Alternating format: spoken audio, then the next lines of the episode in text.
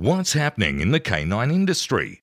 For all the latest news, views, and expert opinions, stay right here for the Canine Paradigm. You'll hear from industry leaders, experts, doyens of the industry, learned colleagues, movers and shakers, and the odd randy guest.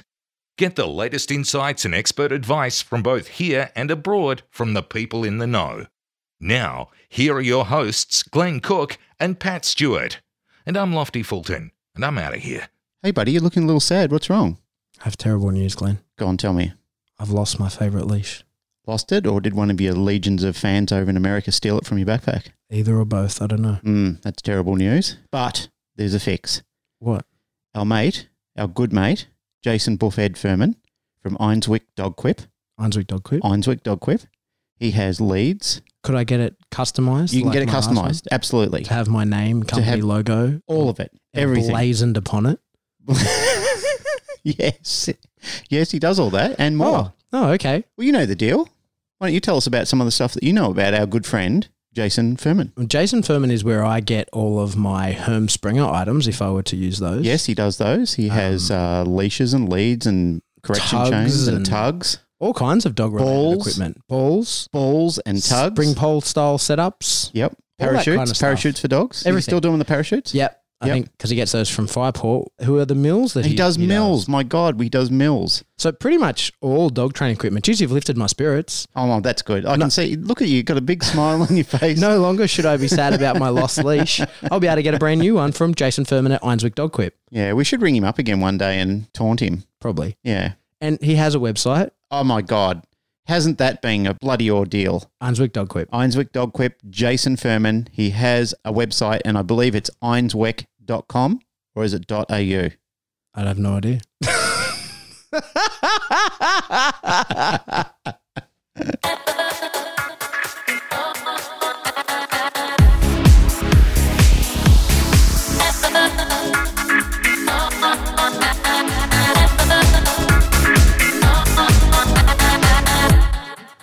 Welcome back to the Canine Paradigm. I'm your host, Pat Stewart. I'm joined in studio today by my co host, Glenn Cook. And today we have the honor and privilege of being joined by, I think you're the head speaker here, right? You're, you're They're saving you up for last on, on I'm, I'm the last one. Let's just say that, shall we? I'm the tail ender. Yep, it's uh, Dr. Ian Dunbar. Yeah, we got to wag the conference at the end, you know, so everyone leaves happy.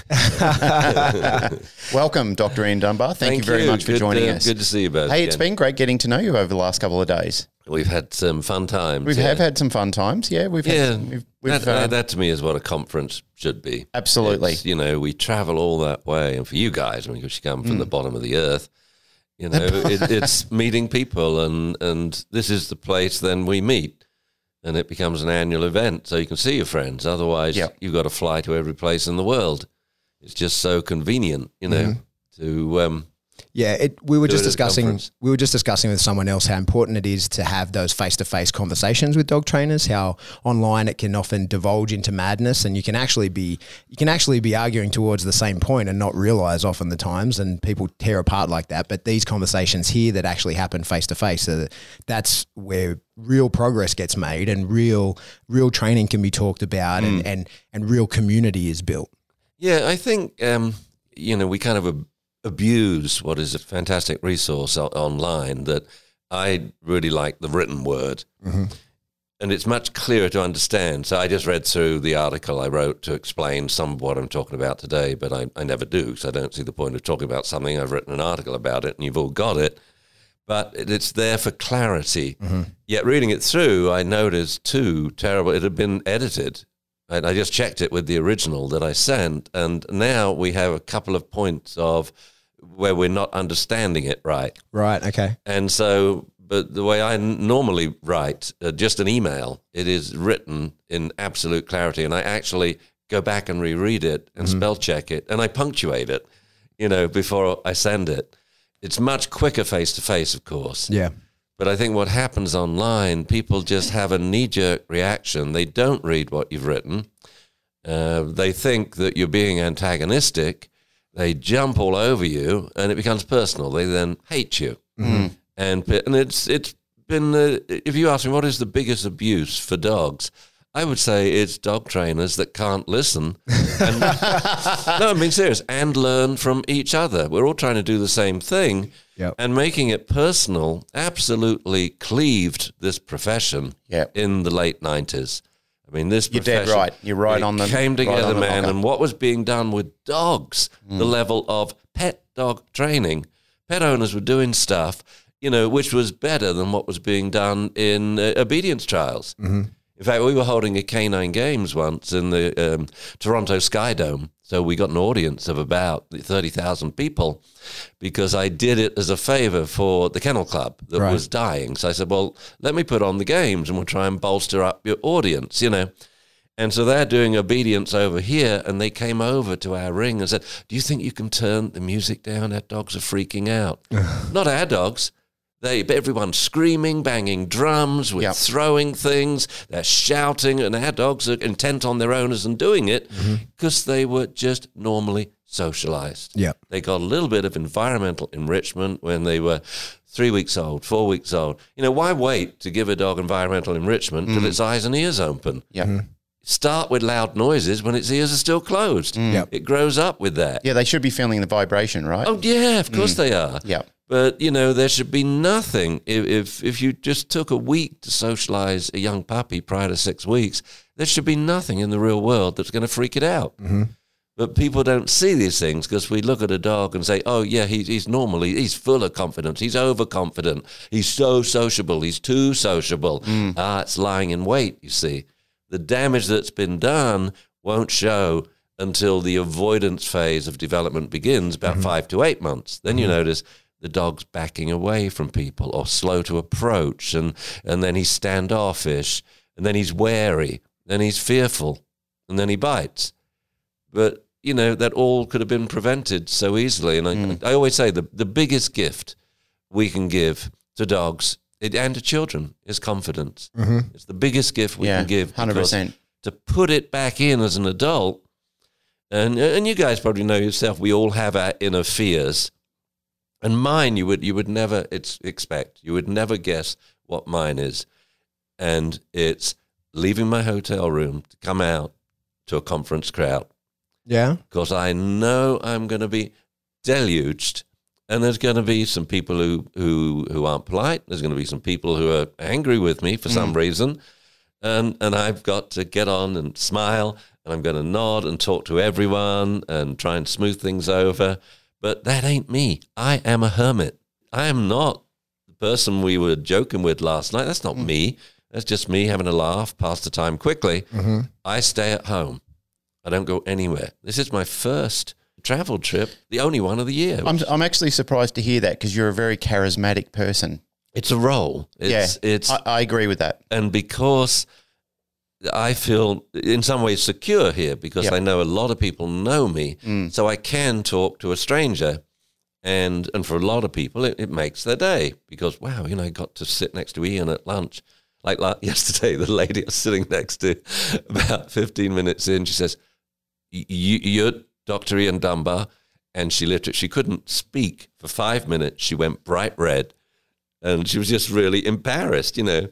So let's talk about that because we haven't introduced you properly. So can you please explain for our listeners, who I'm sure many know, but perhaps newer people in the industry aren't aware of the role that you've played in the industry to this point? Yeah, summary of your life.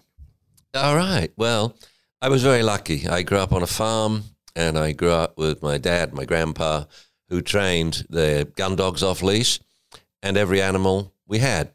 Um, by the time I was five, I had an 80 cow recall and a 300 chicken recall.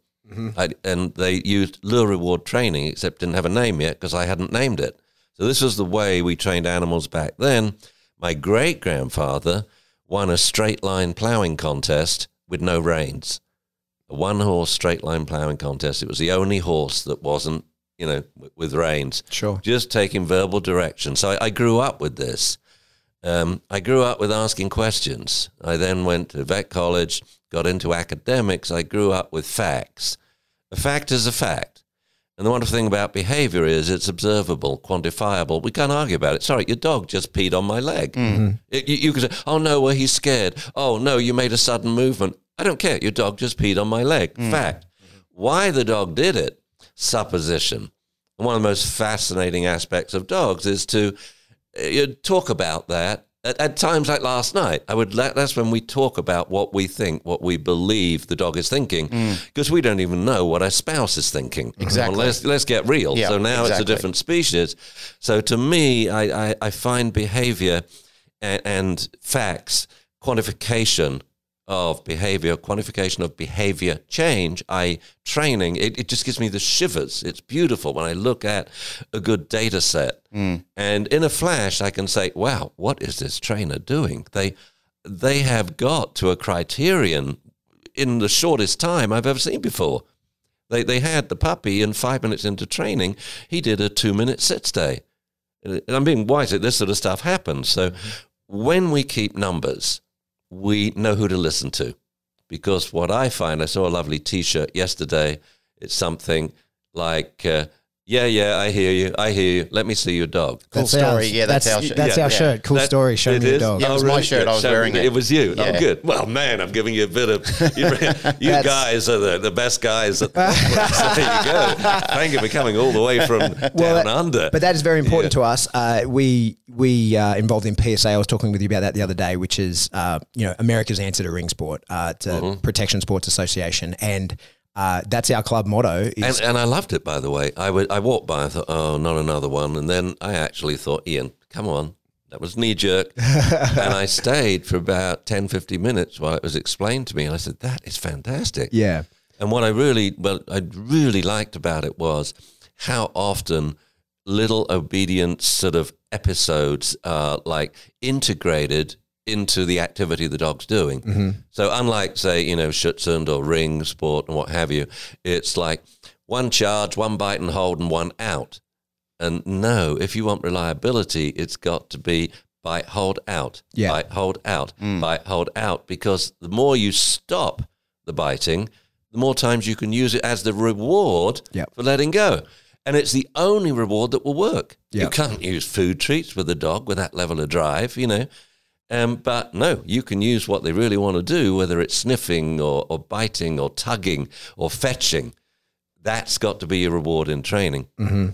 yeah. Sorry, I didn't mean to interrupt. No, you're right. Very- So so let's go back and explain. So you uh, grew up in a family of animals and had a keen interest in training as a child, but then explain the process to us becoming a, a veterinarian and then a veterinary behavioralist. It, it, you know, it was all purely fortuitous. It, it wasn't like, you know, I'm going to do this for the good of animals. It's just like landed in it and looked back and thought, wow, I'm glad that happened. So I'm on the farm. The family decided I should be a vet. Okay. It, would- it would save money. Yeah. right? So I was always going to be a vet from the time I was three, four, five onwards. And so um, I happened to be very smart when I was young. So I got the grades to get in because you needed really good grades to get into vet college. You know, if you failed, you'd go to medical college Yep. because that was easy to get in. You just need a couple of B's, you know. Uh, you, you need straight A's. Just on that, just sorry to segue in there for a second. It is actually incredible the amount of knowledge that a vet actually needs to know, like all the different anatomies of amphibians, reptiles, birds, dogs, cats, cows, horses. I mean, it's incredible It- the level of knowledge that you guys need Even when I started it, it was a mass of knowledge, but we stuck to the seven basic species. Mm. Yep. Um, so cats and dogs and farm animals. Yep. And but you had to, yeah, you had to be able to treat a snake. That was actually on my finals medical medicine exam. Okay, a snake comes in. What do you do? And you because you're always thinking needles. Well, no, you just put it in a bag and a bit of chloroform, so it's anesthetized, you know. Yep. But you had got to think out of the box. But it was still a body of knowledge which could be mastered. I guess the fastest growing one was virology, and we would do 30 weeks of virology. Medical schools would do 2 mm-hmm. because we've got a lot more viruses. Yep. You know, um, now it's you, you can't possibly learn it all, and so and it's where the veterinary profession has changed in many ways. You specialize as soon as you start Yep. maybe uh, only cats and dogs, maybe only pocket pets, maybe only dogs right from the start, and you've still got an, an, an awful lot to to grasp. Yeah. Um, and also the demographics has, has definitely changed. It used to be all men, I mean, it was entirely male, as was dog training. Yeah, absolutely. These were male-dominated, you know, professions. Now they're female-dominated. It's, Yep. it's it, in my life. Well, actually, in ten years of my lifetime, the veterinary profession changed from one woman in the final year Yep. to eighty-seven percent of women in the incoming year. Yeah, That the was in- '90s really flipped the it five, round, didn't it? Yeah, in the hmm. five years I was there. And the other thing that happened, sadly, was well, when I applied, you either your dad, so I say your dad, not your mum, your dad was a veterinarian or a farmer, or else he wouldn't look at you. But within the five years, now those uh, 80, 90% of people coming in were city folk. And I actually back then proposed we have to teach behavior to vet students now that they don't have the animal savvy that I had growing up with. When I was five, I was off walking in the fields on my own, being followed by three dogs.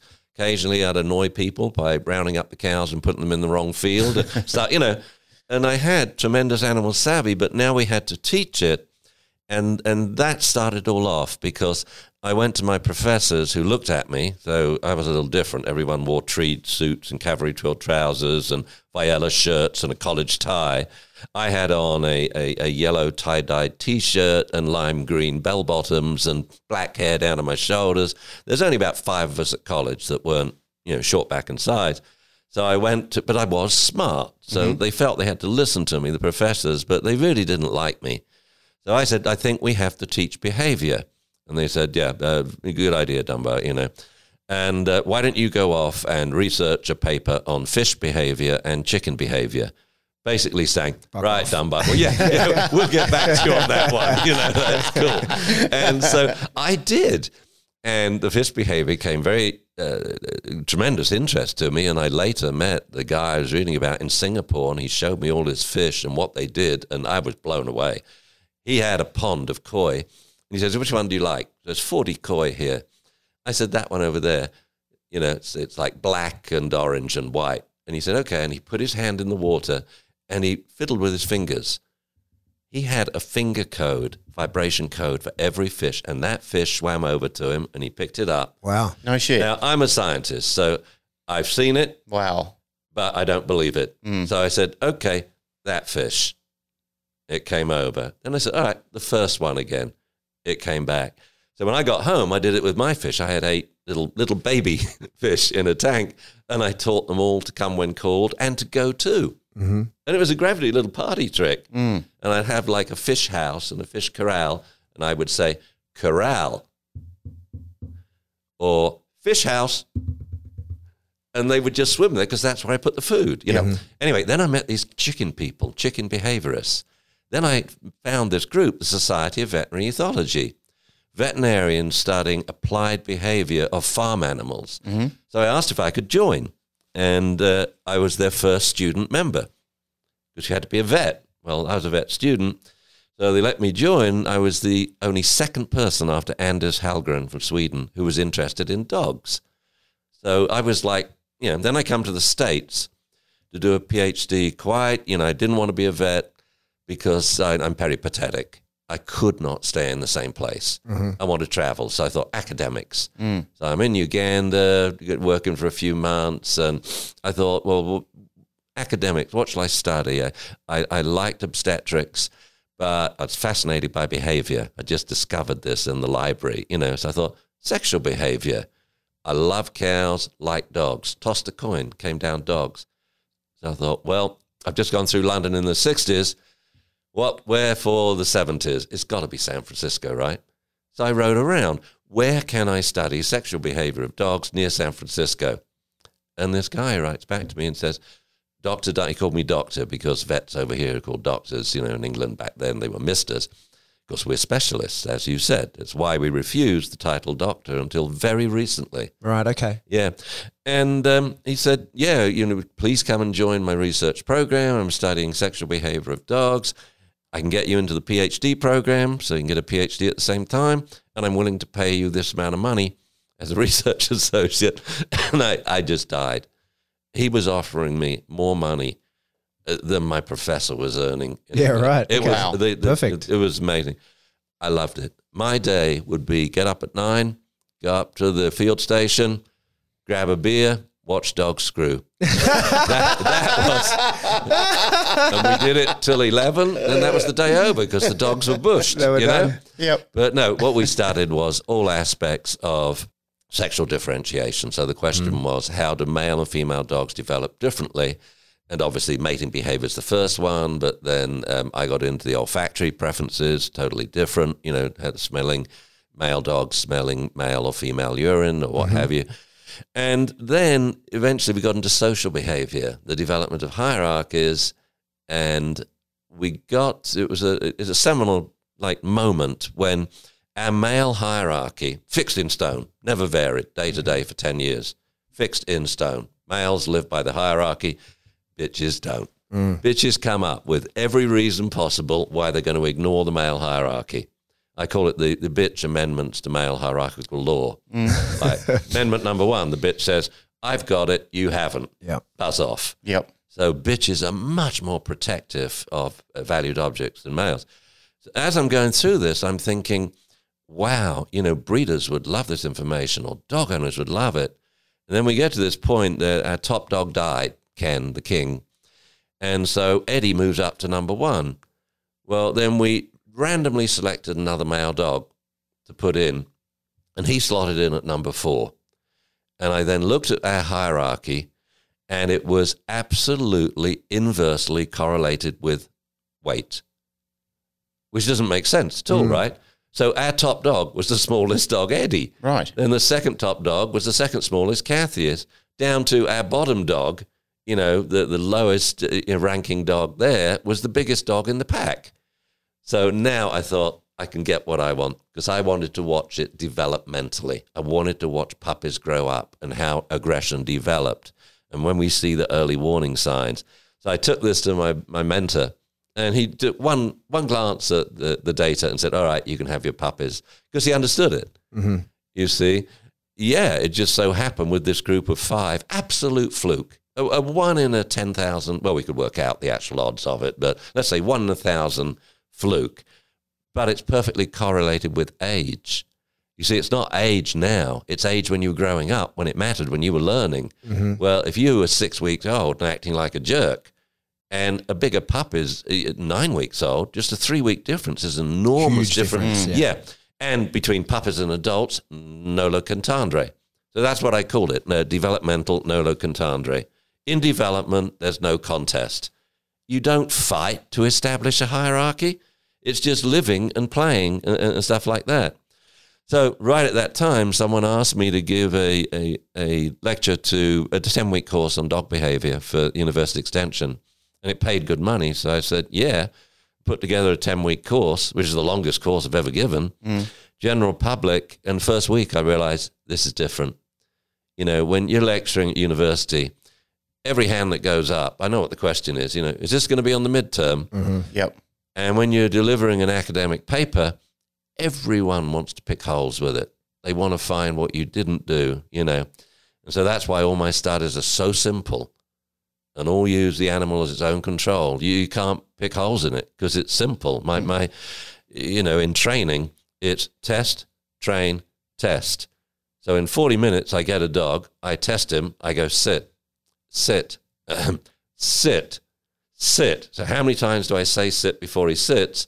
And then we have a simple formula. So I do that 10 times. I actually go sit down, sit, stand down, stand. And for each position change, how many times did I have to say sit? So now we have number of position changes. We do it 10 times. So that's 10 divided by number of commands given times 100. That is your response reliability percentage. And when you do it as a trainer, it shocks you because you look at, say, uh, sit up from the down, it's 40%. Well, now I think we got a lot, of do, lot to do before we got angry with the dog for not doing it. Anyway, talking to owners, they loved it. They loved it. And once I pinned them down to taught them how to ask a question, you know, a question to me is a hmm. sentence that begins with a signal word like how, what, when, where, or why, Yep. and ends with an interrogative. It's not, well, my Daisy. No, honestly, I'm not really fond of dogs. going, on and on and on, right? No, Yeah. my dog stories. And Yep. so they'll ask a question, and it's usually, How can I stop my dog from barking? And I say, That's a very good question, but it's the wrong one. Okay. it would be, I would think a better question is like, how can I reinforce my dog for being calm and quiet? Mm-hmm. Mm-hmm. How can I teach my dog to shush or settle on cue? And we can do that right now very easily. And by the time the session's finished, your dog does it. Mm-hmm. So anyway, I would test, you know, sit down, sit, stand down, stand, and then I train them. Then I test them again after 40 minutes. So I'm doing a lot of this now. It's all on video so that I'll provide it to people in two ways. One, I've edited it with the numbers. So every time I praise or give a food treat, it'll go sparkle because I'm counting it. Because the very first treat I give, from then on, I'm phasing it out. And the very first treat, you know, my first four trials go, uh, Hi, puppy, my name's Ian. Here's a treat. Then I step back and say, Hi, puppy, and it comes and gets a treat. So already I'm asking more now. First, he just had to take the treat and tolerate me, stick around. Now he has to come and take a treat. Then it's come and sit, treat. Then I go, come, sit, down, sit, stand, down, stand, treat. That is seven behaviors for one treat. And I'm only on the fourth trial of training. And the reason I do that is when I taught puppy classes, um, the average puppy, week one, golden retriever puppy, if you do puppy push ups, you know, sit downs, will gladly do 20 puppy push ups for the prospect of a single treat. So it means you're using it as a lure all the time, but you're not giving it to the dog. Mm-hmm. That's 40 behaviors for one food reward. Are we feeding dogs too much? Yeah, we've totally trashed. Anyone who uses food is just trash training because they devalue the treat before they go anywhere. Mm. So eventually the dog would start blowing it off. Then they look for tastier treats. Then it's the slippery slope of bribery because it, be, it becomes bribery. Yeah, absolutely. And in bribery, you, you're not going to get the reliable response. You're mm-hmm. actually using like dried fish to get slow, sloppy, and unreliable responses, maybe. Yeah, well, there's no measurable learning there, is there? It's No. just it's just follow the bouncing ball. And so it's why mm. it, my talk today will be about quantification, mm. and trainers have to do research because the research that's being done that we, we're told, you know, you've got to follow peer-reviewed, published research. It's nothing to do with what we do. There isn't any, and the, and the only people who can do it are trainers. And questions not how can we get to criterion? How quickly can we get there?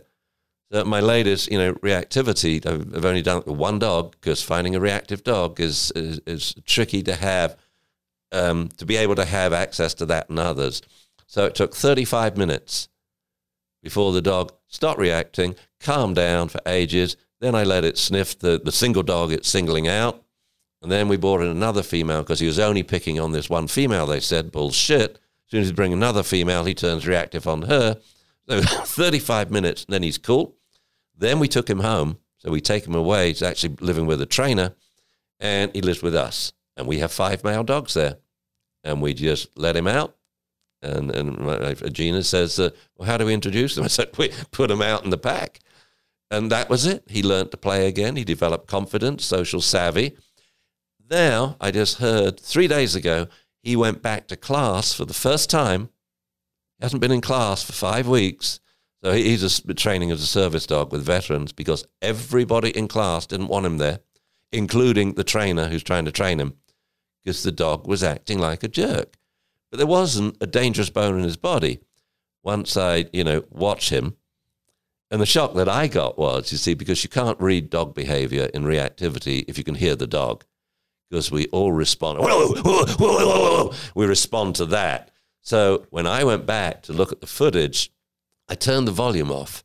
And The reason was because someone was working a jackhammer in the room next door. So it's kind of a stressful situation. But in 35 minutes, he gets his play back again. He gets his life back again, you know? Mm. So I turned the volume off, and then I saw a different dog from what I saw. I mean, I got pretty good eyes, and what I was counting, the number of friendly behaviors he's putting out as he does his woo woo stuff. He, they look just like the typical shepherd, you know. So they go woo woo woo, and then back back back, and woo woo woo. So I'm counting how many times does he bend his elbow. Well, every woo, he's going into a partial play bow. That counts as two. And I calculated in one minute of me watching him, he's putting out 60 friendly behaviors a minute, but all we perceive is the growling and barking. So we say, oh, he's a reactive dog, get him out of here. My view is he's a dog that wants to play so badly, but he just can't. So he goes woo woo. He's in such conflict. Mm. So I'm not going to let him think about it. I'm just going to say, you're in there, buddy. It's kind of like me. I, I, I hate heights, you know. And, and when my kid got older, he got old enough to go down these slides, you know, these like vertical drops into water where you're going to shatter your testicles when you land. and, and, you know, I think they call them testicular destroyer or something. And I got up there. I am so scared. And then the, the guy said, yeah, "Come on, old man." This was you know, 30 years ago. Come on, old man. People are waiting for you. So I thought, well, hell, I got it, did it, loved it. And said, I got to do that again. That was a thrill. But I, I would never have done it. It's like jumping out of a plane. Mm. I've never done it. I promised myself I would. And when I turned 50, which was the deadline, I thought, no, I won't. It's a perfectly good plane. No reason to jump out. If it's crashing, there's a parachute. I'll be the first one to grab it. Yep. You know? Say to a pregnant lady, no, let me hold you. let me put the parachute on and go down. So anyway, um, when it all like came out in the open was, so I'm giving these talks now to the general public and occasional ones to kennel clubs and a lot of obedience clubs. Um, but then I got a puppy and I tried to get him into class. I couldn't. I, I ended up, it became a quest. I actually rang 50 training clubs in Northern California. They said, no, you'll have to wait till he's six months or a year old. I said, you're kidding me. I said, it's a Malamute. He'll be, that's like saying to children, you got to wait till you're 22. Can you imagine if they started kindergarten at Yeah, 22? obscene. It'd be like last night hmm. in the bar. I mean, craziness from adults, you know. anyway, so I went along to watch.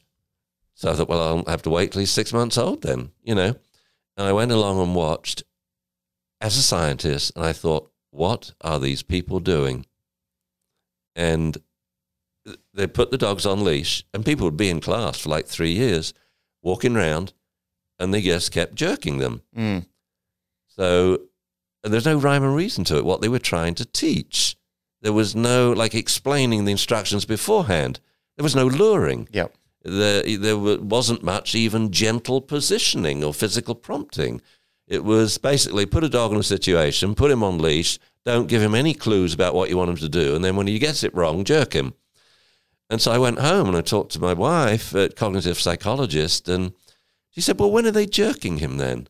I said, I don't know, I'll go back next week and I'll score. So I had a little, uh, like a target, an X with two feet. That's the owner. And then I'd put an X wherever the dog's medial chest was when it got jerked. Then I take it home and I show my wife, and she's so smart.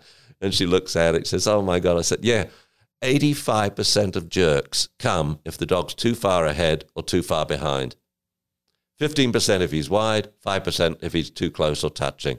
I said 85% of jerks come when each problem is the solution for the other one. Mm-hmm. All they got to do is teach the dog to forge on cue, commonly known as speed up, or to slow down on cue, lag on cue. Now they have an instructive reprimand. So I asked the trainer, who is a very smart, very good trainer, English, I said, Do you think I could try a little exercise with the heeling? I want to teach everyone how to teach their dog hustle and steady. And we did that. takes about 10 reps for each. Now I said, if you want to jerk your dog, I want you to look at him. You ask the question, is he too far ahead? In which case you go steady, wait one second. If he slows down, you praise him. If you don't, you jerk him. Mm-hmm. We eliminated so many, you can't believe it. But next, because when I came back the second week, we still had the same number of jerks. Where you see a, a punishment, a correction is not defined by its nature, whether it's pleasant or unpleasant, whether it's aversive or not, is defined by its effect on behavior. Mm-hmm. So that a punishment is something that will cause the immediately preceding behavior to decrease in frequency such that it's less likely to occur in the future. Yep. So a test of training is are your punishments decreasing over time? And the answer was no. Hmm. That means there was no training. Therefore, the jerk is not a punishment Yep. by definition. Yep. So anyway, we now started to get rid of leash jerks. Why? Because they were coming after a verbal instruction. Hmm. Steady. It's now a choice point. If you slow down, we praise you. If you don't, you get a jerk. And the dog suddenly started learning quickly. But anyway, I looked at this, and, and then my wife had a terrible intervention. I was a, a, at home husband looking after my child, raising him. My wife went out to work. She had a great job, you know. And one day, I think she got sick of it, because I was, you know, renovating the kitchen and the house. We just bought a new house, but she knew I was playing tennis all afternoon with a friend, you know. so she we had an intervention. She gave me a cigar, said, "Ian, I want you to go and sit on that rock on the beach, you know, waves crashing. I want you to think how you're going to bring money into this relationship." so that, so I go out there and I light it up, and I think, God, get a job. Oh, you're kidding me! I mean, it was an anathema to me. I, I, work very hard, but I like to work when I want to work. Mm-hmm. So I thought, well, it better be to do with dogs and probably behavior. And I had little Omaha at home, you know, my, my little puppy who's like eight weeks old. I just got him. I thought, I know, I'm going to teach puppy classes. So he was in the second puppy class I taught. And I thought, I'll do it off leash. That'll eliminate the problem of leash jerks so they can learn off leash control from the start.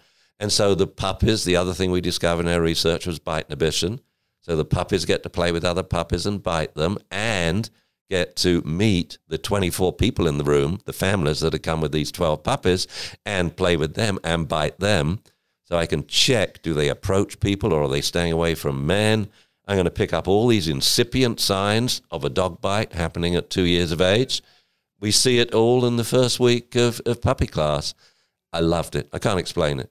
I told my wife, I said, I'm going to teach puppy class. She said, You've got two PhDs and you're going to teach puppy class. I said, Yeah, it'll be fun. You've oh, got two was. PhDs. I, well, I've got three doctorates, but one's not real. Yeah. one actually, no. What are your doctorates in? Can Roger, you tell us? Roger Abrantes gave me a DHC, which is a doctorate honoris causa. He had yep. an ethological institute in Denmark. So he, and I, I just think it's funny but I love it because it's in agriculture. Mm. So that I have the fake PhD or the honourable one in um, agriculture, then veterinary degree, which has uh, since become a doctorate way after I qualified, and a PhD um, ostensibly in psychology, but I was studying dog behavior, dog sexual behavior. Well, you are a hard worker. So no, it was fun. I, yeah. I, I, I was thinking about it last night, uh, talking to Roger Abrantes about our careers because I've known him forever. Yep. And we were both thinking this is this is the last conference. We we can't do it anymore. It's tiring, man, to be out there till the bars close at two and smiling and laughing with everyone. And it's I, I, it really is tiring. And and now of course it's all online. Yep. Everywhere. Every my whole brain has been digitized by my son and it's all up there on a couple of uh, websites which are all free. You know, well, not all free. One of them's all free. The other one is Paid half free and half yep. subscription. Yeah. And so I don't have to do this now. But the one thing I want to do is to stay in touch with a lot of the people. You know, so many of my family, I call it, live in different parts of the world, mm-hmm. um, in Oz, in Kiwiland, you know, South Africa. And I know I've got one more trip to Oz in me. I really want to go back to Australia for a long trip, probably like six weeks. Um, and, um, you know, up the East Coast and then Perth. I love Perth. I love uh, Creature Comforts pub and, you know, Fremantle. Uh-huh. That's, that's, a great pub, uh, dog friendly. I went there with a very famous dog once, Honey. So if you Google Honey the Great Dane, she was very famous and Honey did everything. So I, I took her to Little Creatures and they, they check the dogs going in and you get a medallion for them. Yep. They check out. I said, well, you know, my dog's outside. Okay. Says, yeah, is it big or little? I said, yeah, it's medium. honey the great Dane. But anyway, so once I did the, the puppy stuff, it was it was a gold mine in um, science again. And one by one, all the all the um, psychology professors would come and either with a yeah, new puppy or observe classes. They said, "My God, do you realize what's going on in this room?" I, I said, "I know. It's so many people learning so much at the same time. It, it's a like a microscope into family dynamics. The stuff you see between people." I could pinpoint whose divorce is going to end in the next two years. I mean, the interactions with the dog. Mm-hmm and um, the dog that doesn't like the child, the self-esteem dropping off, and it was it was wonderful. It was like rich applied behavior, and essentially making puppies happy and making people happy. And so they're going to really have a fun life together instead of the training being combative mm-hmm. and everything. How can I stop my dog doing this? How can I punish my dog when I'm at work? You know, when he's at home alone. And it was it was wonderful, and that spread the word when we had the video out because I was lecturing abroad as well as the States and Europe. But as soon as the serious puppy training video came out, it spread. So I was getting visitors. I tell you because this is on. I hope it's about a guy. He's but anyway, it's an English guy. Australia. this is going to be juicy. He was a no. It's just so funny. He was a dog trainer, um, ex ex RAF, and he comes. He's heard about this puppy stuff, and he doesn't believe it because, but he's seen the video, so he had to come over and see it in person. So he writes to me. By then, it was all writing, and you know, and I said, "Yeah, come on." Back then, anyone who wanted to watch the puppy class, they stayed at our house, and my wife would cook. She's great, you know, Chinese food. So he comes over and all the way driving to give puppy class that evening. He says, "Yeah, well, you can't train puppies." He says, "I, I don't know why I'm here." He's really struggling with the mm-hmm. the collision in his brain of you can't train puppies, but we're going to watch puppy class. Yep. Like, what am I doing here? If I wasted my money, he said, "You just can't train puppies." So I just put on a show for him, man. You know, all the little puppies doing some really neat stuff like distance, position changes. You know, on a, a you know fourteen week old puppy, like you know, the, basically the utility signal exercise. And um, then we came home having dinner, and my wife just had the way of asking a question that exposed everything, whatever you wanted to be exposed, your soul or the answer to the question. And so she's cooking on the wok at the stove, and she says to him I won't use his name. Let's call him Joe. Says, hey, how was the puppy class, Joe? He says, oh, no, you, you, you can't train, train puppies, of course. You can't train puppies. Those puppies there must have been trained already. it's the best comment I've ever had. You can't train a 14 week puppy. So, oh, they must have been trained at 12 weeks and this thing's a sham. So it, it was a crack up. He was a lovely guy, though. And, and it's it, all he had was what we call proactive inhibition that the hardest person to teach to uh, train a puppy off leash is a dog trainer mm-hmm. because they've been taught how to do it this way on leash. And because you've got this prior knowledge that's different, it won't let new knowledge come in, comes in. It's called proactive inhibition. Whereas an owner, they know next to nothing. Mm. And they, they may say you'll get some idiot, usually a, a man, who'll say, No, I've had dogs all my life. I know, you know.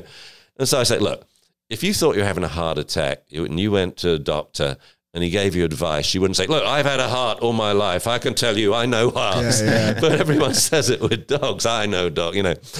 So if they're ranked novice, they learn really quickly. But for ages, we had to, the only way to deal with it was if you were a dog trainer, you had to hold a glass of water in your left hand.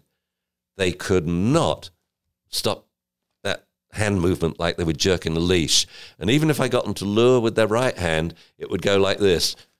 it was really, really funny. And it was just a reflex that mm. was in there.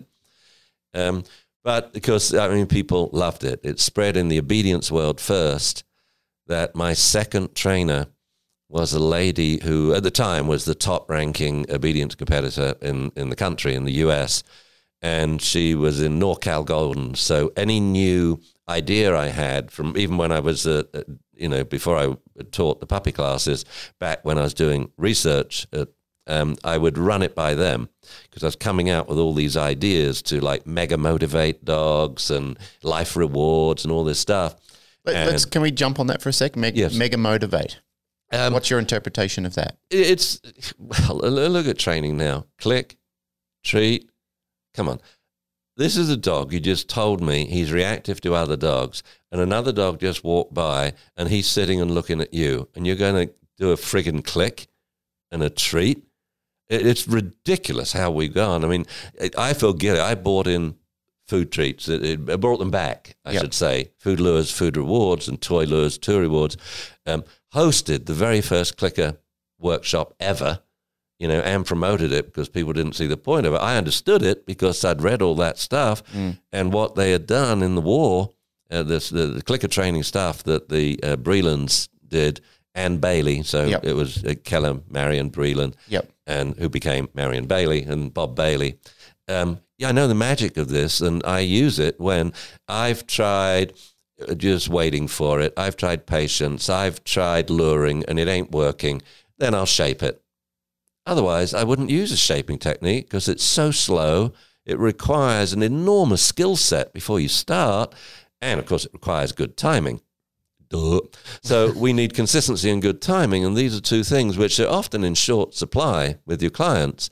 And I don't mean that in a, in a bad way. You hmm. know, they've got busy lives. They've got an iPhone they're looking at. They and we got to teach them. No, I don't want you to pay attention all the time.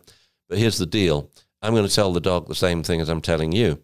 This dog can be an automatic pilot 99.9% of the time. And when you talk to it, it's not a command, it's a suggestion. We know that. And the dog may ignore it.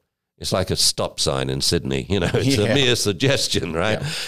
If you want the dog's attention, you change his name and sometimes change the command. I just changed the dog's name. So, say with little Hugo, I call him many things. Hughie, come here, buddy.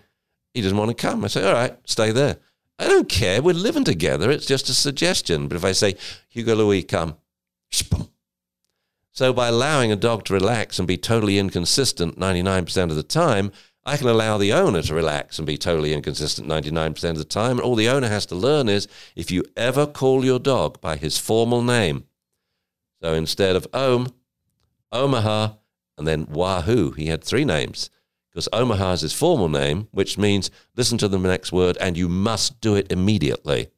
Wahoo means and hold your tail high, wag, and look at me like I know what I'm doing because this is showtime. We're in the ring.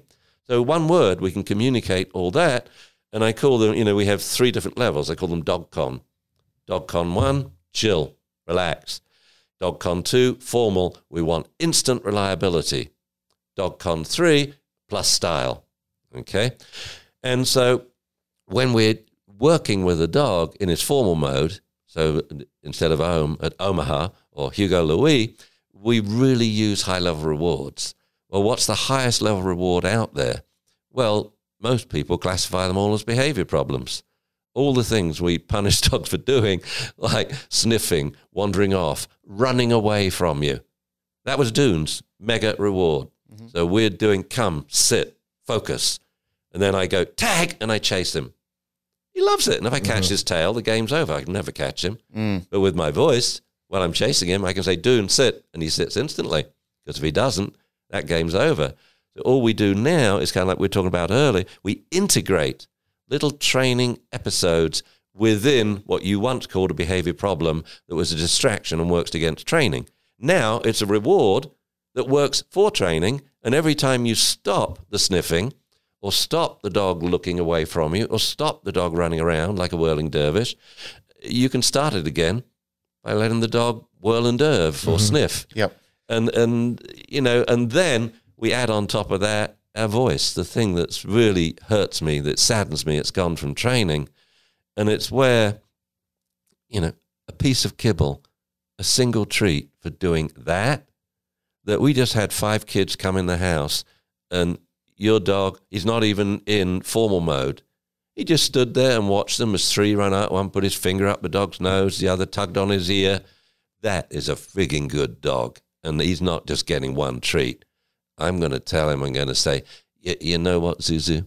You are the best dog in the world. Daddy loves you. I mean it. You are gorgeous. Because of what she just did, that is absolutely brilliant. What did she do? Nothing. That's the point. What could she have done?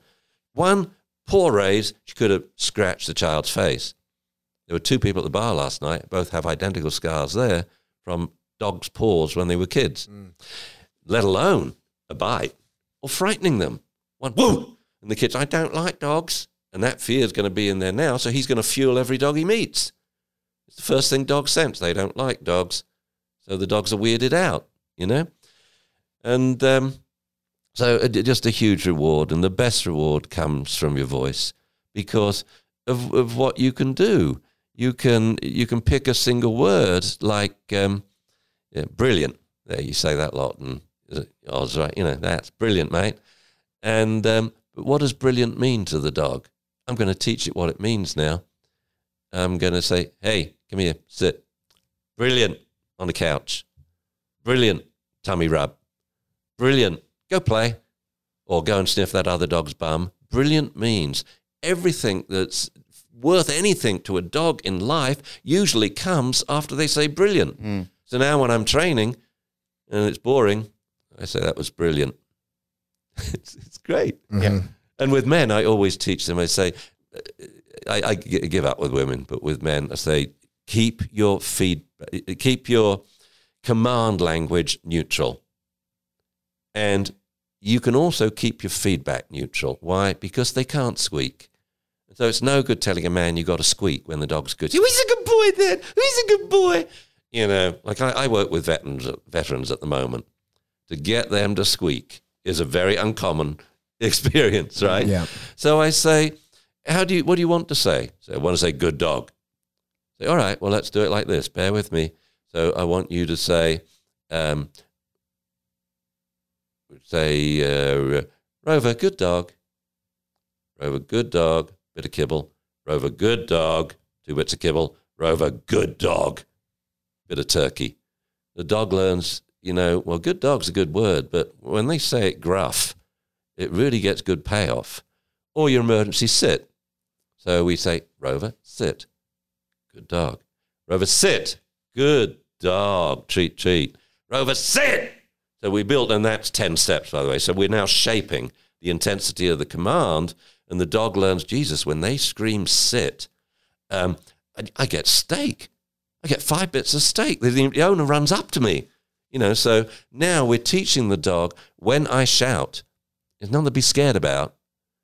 It's just higher volume and gruff tone means better rewards and happier me. Mm-hmm. So Rover, sit. He's a good boy. Treat a good dog, and that's important. Otherwise, the first time you use your emergency command, the dog freaks out, thinks, "Jesus, they're f- shouting Yeah, they're in trouble.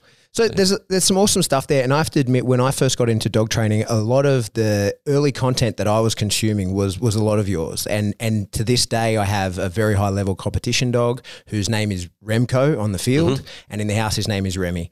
And I've spoken here about how I wouldn't even ask him to do anything in the house because I doubt he'd do it, and uh, but also that is because I've never reinforced him in the house for anything with like a high value reinforcer. His mm-hmm. reinforcer is his presence. He gets mm-hmm. so long as he chills out and doesn't act like a Malinois in my house, mm-hmm. he gets to stay in the house. That's good. Yeah. The moment he, he the moment he remembers he's a Malinois, he gets put outside, Yeah. uh, and that's his only reinforcer. So I would never use obedience in the house, and uh, I got a lot of that from you. I think the puppy stuff is very very interesting as well, and and I similarly. I, Use a lot of the life as a reinforcer where, where possible. Yeah. Uh, I, I think that people overlook the idea of uh, a release to liberty um, as the primary reinforcer because letting the dog do whatever he wants is what he wants. Um, I think all that is the foundation of really uh, conflict free dog training.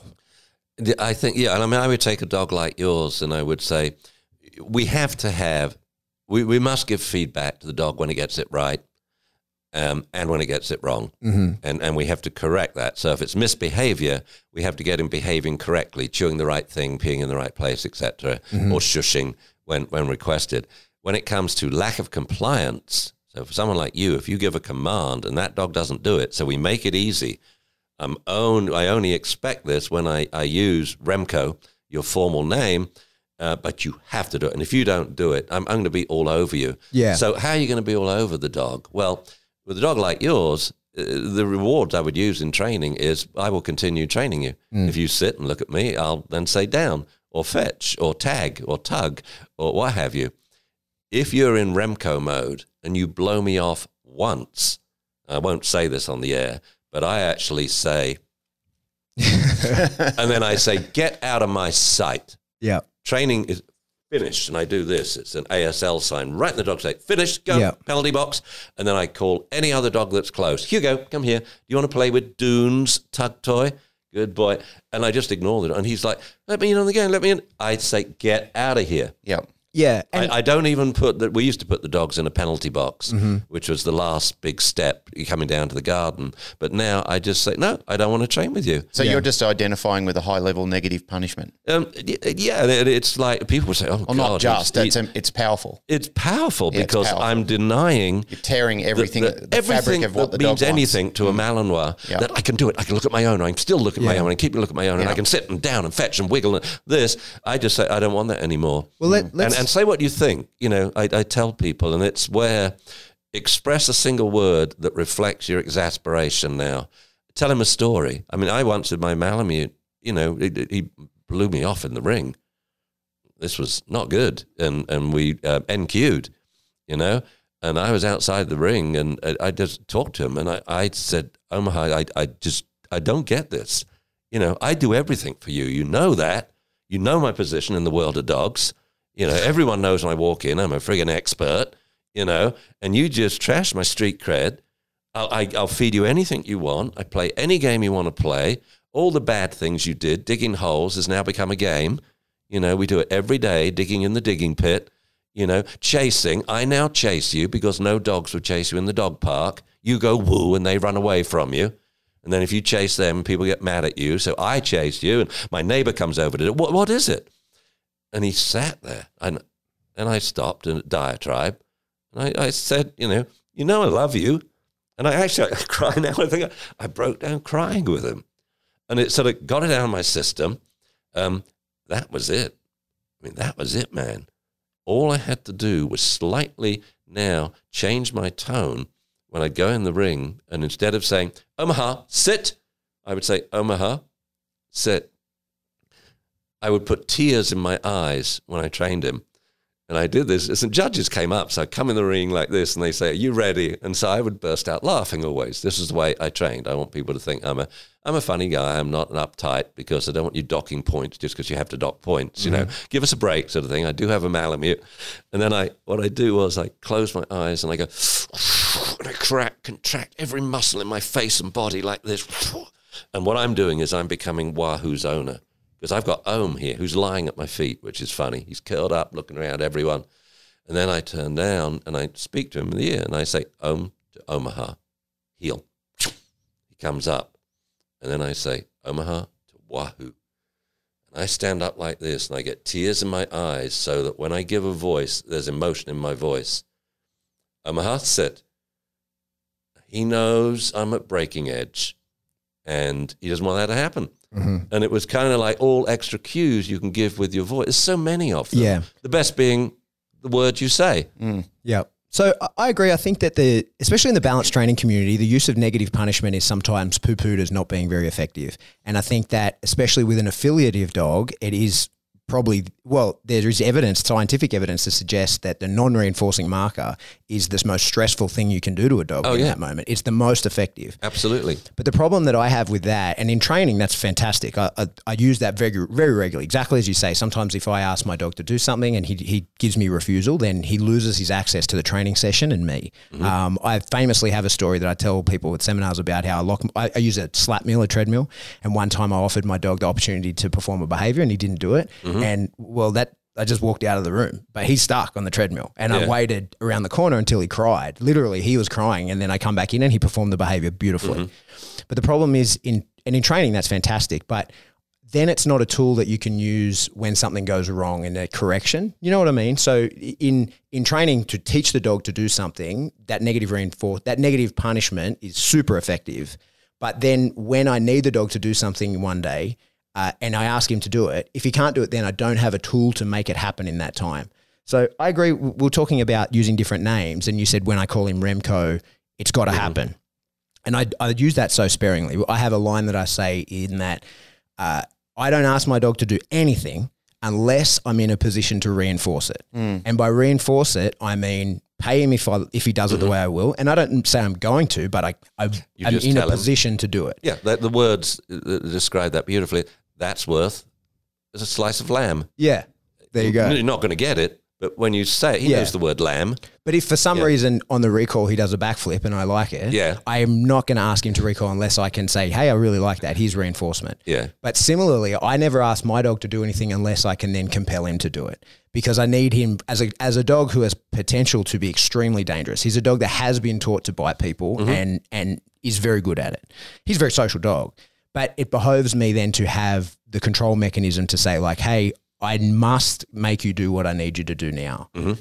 Does that align with you and and your training techniques? Absolutely. And when you're doing bite work, I mean, this is the ultimate uh, example of where if uh, any flaw in the dog's ring performance, I would get him out of the ring. So finish what I'm doing, hopefully without NQing or losing lots of points. If it were drastic, like if uh, I, I can't think, uh, a dog was charging my dog, or someone had gone crazy with a gun, I, I would just leave. I don't care that I'm competing. We're out of there with my dog. I don't care that that NQs me straight away. So my dog comes first. But with the just breakdown in a performance that's a competition, you know, this to me is what it's all about. Um, and no, I'll do as best I can in the ring, but then I'll take that problem out of the pattern and solve the problem. Yeah. So let's take a classic that happens early on in obedience, the drop on recall. Why? Because drop is antithetical to come. So we get this horrible thing sit, stay, come, down, come, sit, stay, finish. You know, uh, that, that, of course that dog's going to anticipate. Yeah, Well, he can anticipate the recall, he can anticipate the drop. Yeah. So I say, here's what we're going to do. We're going to go to a park and you're going to randomize the three commands. You can never say sit, come, because after you've done that 10 times, like a little dog practicing in the tennis court today, Yeah. sit, stay, come, sit, stay, come. What does sit, stay mean? It means on your marks, get set. Yeah. So you're going to have dog that anticipates. Mm. Well, you can't then have it anticipate the drop because it will slow down and looks like you beat it. Mm-hmm. So I say, well, you have to randomize those three behaviors in training, and let's throw in another one too. You know, we got sit down, come, let's put in stand. And just randomize that, randomize those four when he's in the park. Mm-hmm. So out of the blue, you say Rover stand, good dog. Down, Rover sit, good dog. Rover go play. Yeah. So that's five commands we got. And periodically, Rover down. But every time you say down, it's a different training scenario. It's a real life scenario. Now there's a kid present or other dogs. Um, or we do this in your own backyard. And so you proof down at any time. You don't proof down in a recall. It's Yeah. madness. It's non-associative. So back now to you know, say a, a dog that's doing bite work, it's got to have that out. The dog obviously knows this is a game. You know, as we couldn't possibly compete with it like it used to be 20, 30 years ago. This wasn't a game for the dog. Mm-hmm. This was a a barely fragilely socialized dog on the verge of uh, biting for real. Mm-hmm. You know, so this is a, a game. We've told them where to bite, how to bite, and how to let go. And how do we teach them all that? Hopefully, not with a person in a full body suit mm-hmm. or with a sleeve on if it's Schutzhund. No, you did it playing tug, Yeah. you know, in all sorts of situations. So he knows how to take it, you know. So to take it with a full mouth, like we were doing with the little um, One of the ones the here. dog with the ears, uh, the little four month old puppy in the bar. Oh, the the cane corso. The, the Carney, yeah, Carney Corso. And um, teaching him, you know, how to, when you bite, it's one bite and it should be your locked back behind your canines. So you don't have to readjust. Because if you readjust, we were playing the game actually early in the afternoon. I said, You lost it.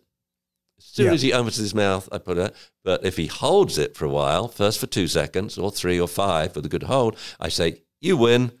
And he, and he wins it for a while. So any problem with the out, any problem with the out, we have got to solve this in a non trial setting Yeah, of course. out of the pattern. yeah. Um, At a different level of arousal. but then you, you raise another really important issue, which I think is, to me, it's one of the reasons why I'm at this conference. What do we do when the dog's non compliant? Um, well, hopefully, most of the time we're living with the dog. So I, I do still have rules, even when the dog's at uh, what I call automatic mood or DEFCON 1. These are behavior rules.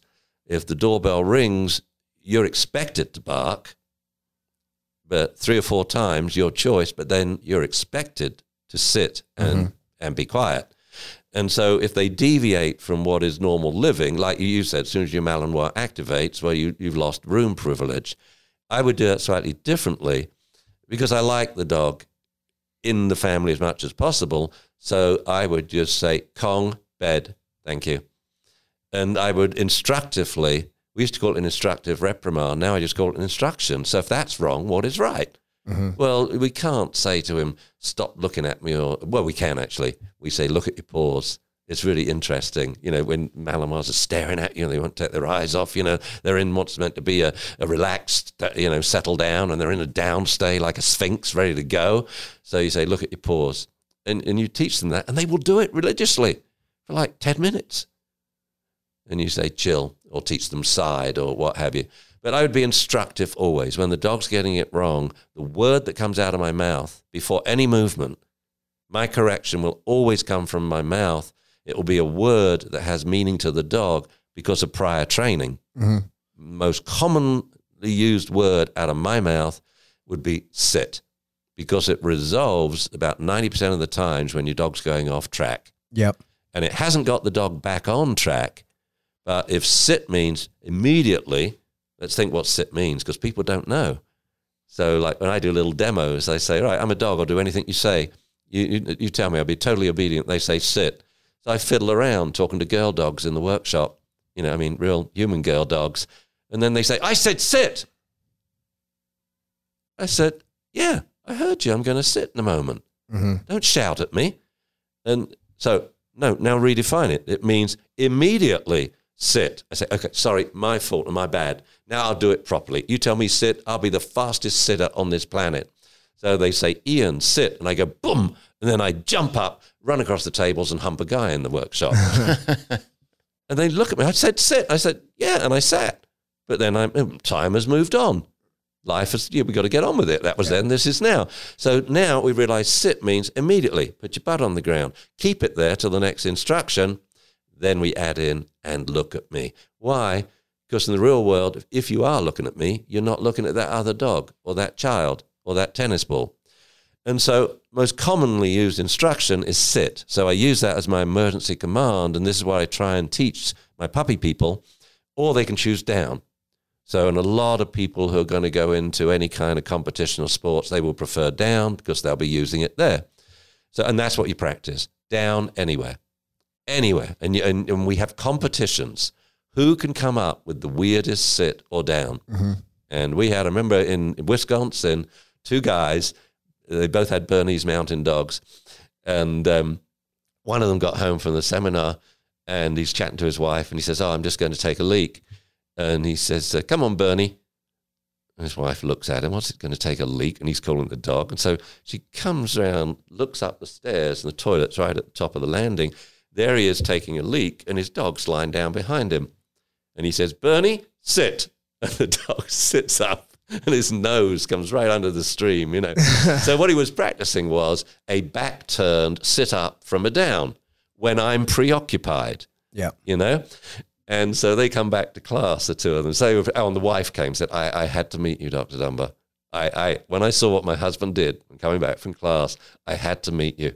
He is now, we're lying down, we're about to make love, and he says, Bernie, sit. and it, it's like, it's everywhere now, you know, but a real good sitter.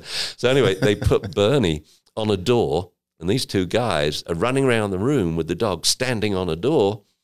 And then the, the owner one says, Bernie, sit.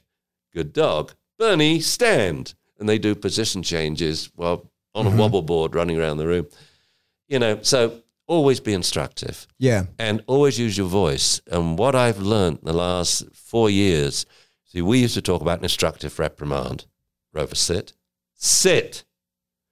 So Rover, sit is the request. And if you miss it, we say sit. And I used to think that raising a voice and getting a bit of tone there, you know, was essential. It's not. What we've proven in the last few years in my quest for a totally stress free, non aversive correction or punishment, because it is punishment, because we define it because it works. You see, we, whenever we use anything we think is a punishment, aversive or not, we check it works by looking at uh, um, response punishment ratio. It, it has to just drop to zero Yeah. you know.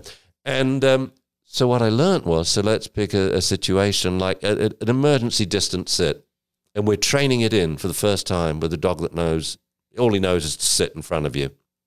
All right. So if we move one yard away, your response reliability will drop ten percentage points. Two yards away, you go down another ten. You will get to a point where it drops to zero. And depending on the dog, that could be 25 yards. You know, my Malamute would go over 100 Sure. and I never want him farther away than that because he is a male Malamute who's not castrated, and he means a lot to me. One mistake, my reputation is so trashed. Yep. Yeah, and so I just say to this dog, Rover, sit. Well, does he do it? He's 25 yards off and he's sniffing. Of course he doesn't. So I keep repeating it and I walk towards him. Rover, sit. Rover, sit. Rover, sit. So this is like friggin' hell, man. You don't, you don't repeat the command. You're you're turn, teaching learned irrelevance. No, I'm not, because the word sit is irrelevant to him. Well, he's 25 yards away, so I can say it as many times as I like, and I've done this. Sit, sit, sit, sit, sit, sit, sit, sit. How many times I say it? Right now, I'm going to train him that that means sit down, and it doesn't alter how long the training takes at all. Mm-hmm. You can't make something irrelevant more irrelevant. Okay, so I go up to him, repeating the command: Rover, sit. Rover, sit. Now, when you do this, it, it is a little spooky. The dog's like, "What's he doing?" You know, he used to say Rover, sit, and then ignore me. But now he's changed my name. I don't know what, who Fido is. Well, he's Fido now. I just changed his name. Fido, sit. Fido, sit. Fido, sit. And he started to look at me. Fido, sit. Now he slows down a bit. Now, your Malinois will run straight out to me. So I'd probably do it with her tethered. Mm-hmm. Okay, because it's hard, or the other side of a fence. Then I can move back from the fence. Yep. So I can do it at distance. But a Malamute won't run towards you, you know, or a Mastiff or a Pit Bull. He'll just stand there looking at you like, what the hell are you doing? And then his head will go down like, this is spooky. And Rover, sit. Rover, sit. Eventually the dog sits. For Zuzu, the first time we did it with her, 22 times I repeated the request to sit, and she did it. Then we say, go play. Then we do it again. Then we do it again. We do it again. What do you find? As trial goes on, the number of times you say the word sit decreases until eventually it asymptotes out at one. We now have a dog that sits when we say sit, when it's at a distance, off leash, and distracted. Whoa, that is a very safe dog. And I was thinking of showing the video of Zuzu, um, like how I train, because I always walked my dogs off leash.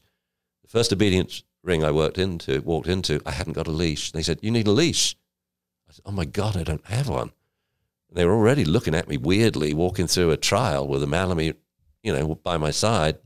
I didn't have a leash. Never had one growing up on the farm. Never had one with Omaha. We walked off leash by my side because he's made so many mistakes doing it around the living room and the garden. And if done correctly, every mistake is learning. So, no, no, by my side, by my side, come on, you get over there, good dog, good dog, good dog. You know, I'm motor mouth when I'm training dogs. I'm giving them a non-stop feedback of what they're doing. Uh, binary, yeah, you're getting it right or getting it wrong. How well are you doing? So it's analog too. Or how dangerous is non-compliance? Okay, and it's just non-stop. But if they get it wrong, it must be instructive. So, like the best advice I give to these shock people, I've done it twice before here, is say a word before you shock. So, watch a video yourself, then think what you're doing the dog doing that you don't want him to do. It could be not sitting, not looking at you when he sits, or not outing, you know, quickly enough. So let's teach him that so he understands the meaning of the word. And then if you say out and he doesn't within half a second, because by one second you're penalized. In another second you're super penalized. Three seconds, man. you know. And so you say rover out, or you can use whistle. It's up to you. If he doesn't do it, bam, in with the shot. And there, if you want to use a real high level shock, I would, because that's a meaningful thing that's very important to you and very dangerous. What I'm tired of in dog training is people disagreeing with other people and really disagreeing with me and criticizing what I've said when in fact I haven't even said that. They haven't even taken the bother, the bother to read the articles I've written or to talk to me. And my deal about shock collars is I ain't ever going to put one on a dog, me. I ain't going to put it on myself. I don't like shocks. I just don't like it. I'm not very good with buttons. My timing's off. It's not with my voice. It, it's it's not for me. But I've never found it necessary. But if you find it necessary and you want to do it, here's the right way to do it. And I don't mind if that's what you do. See, I do. appreciate that comment right there. Yes. That's fair, what you just said. I appreciate that. Well, I would, and I will be the first to acknowledge. Yeah, if mm. you amp up the shock, it's going to hurt. Yep. The question is, did you train the dog? Mm. Because I'm getting fed up with people talking about, and the thing that really gets me is reactivity. Reactivity, and we're going to do this, and we're going to do this, and we're going to be nice to the dog, and we're going to be 100% positive and super positive, and oh, we're going to ask for the dog to join up with us and, and be our friend and our buddy and what have you. Um, no, I'm going to stop the dog being reactive. And it's going to be stressful. But when you see me doing it, I'm praising the dog, oh, 50 times a minute. And yeah, I know I'm reinforcing the fact he's scared too, but I'm reinforcing good behavior more. Okay. And because I'm reinforcing that he's scared or giving him the confidence, eventually he'll get the confidence. So there's no reason to bark and lunge. So now I'm only reinforcing him for not barking and lunging or for being still. And so the question is did you solve the problem? If you haven't, if you haven't trained the dog, then shut up. Because your dog, because you won't do anything with it, lives in stress for his whole damn life and he Yeah. can't be a dog. You've taken play from that dog. He Yeah. can never play again because you can't train. So if you can train, then we can have a discussion. So when I see two dogs, and let's say with reactivity, they've been trained, someone's uh, like I am, using a few treats and a lot of praise and a lot of petting and stuff, um, someone else using a shock collar, we both train the dog, so the dog now can play. Now we have the discussion. And I would say, well, you know, I think my method's more fun. Um, we've timed it, so we know which one's quickest. It may be me, it may be the shocker. We don't know yet. But once you've trained the dog, now we can have a discussion in terms of speed, effectiveness, because we're working to a criterion. So, how quickly do we get there? How long do we stay at that criterion? How permanent was the learning? Like with the distance sit example I gave you, you asymptote one sit command per distance sit, but then all of a sudden, out of the blue, you have to tell him three times. I don't know what was happening. He'd probably got a hair up his ass, or or he'd seen a hare dashing across the fields. I don't Yeah. know, but occasionally, you know, no dog is perfect. Is the thing. So once the dog is trained, and then and only then will I bring in fun. I don't hit on a trainer because I don't say you are irresponsible, you are inhumane. Because to have the right to do that, I have to have done what they've just done with their dog in terms of training. Can I do that a different way? Then we can have the discussion about speed, permanence, effectiveness, and fun. Say, well, which do you think's best for the dog? And everyone knows uh, they're seeing it my way. So when I get these videos edited, it's like I do, start it when I get back to San Diego. It's my new job as a video editor again. I did it once in my life, and I got to learn it all again. Um, I'll present each video uh, two ways. One will be edited, and it will be highlighting every time I praise, every time I give a food treat. They're all counted. How long is the session? The clock is running the entire time. There are no cuts. If it's a cut, it's the cameraman's fault. But then I edit it down and putting up the scores of response reliability percentage, how it changes, um, how many behaviors, uh, uh, so the response um, reward ratio, how many behaviors am I getting per food treat, you know? So that comes up, and that'll be five minutes long before I started, after, keep flashing back. But people, if they want, can click on at the end and see the uncut stuff, which of course will be 35, 40 minute, maybe an hour long, so that you can see, no, this was real time. We cut it down. So, I mean, if you're filming a dog sit stay, uh, how many minutes can you film it for before people get bored? Yeah. So my son came out with a great idea. What he does was he has the dog in the sit state, then he fast forward, mm-hmm. and the clock goes, and you see the dog's absolutely still, but the owner sort of Yeah, yeah. doing this stuff, and then boom, it catches up again. So you know, I want to present it two ways, but it's first you train your dog before you say anything on Facebook, before you open your mouth. It, it really that T-shirt really. I Cool want to, I story. to Show me your dog. Yeah, Yeah. show me your dog. Well, on that, I think so. Just to clarify some of the stuff you're talking about there, say using the e-collar for an out or whatever. One of the issues I think in the community is that there's a, a divide between people who there's a perceived divide between people who want to train with positive reinforcement and people who use punitive techniques.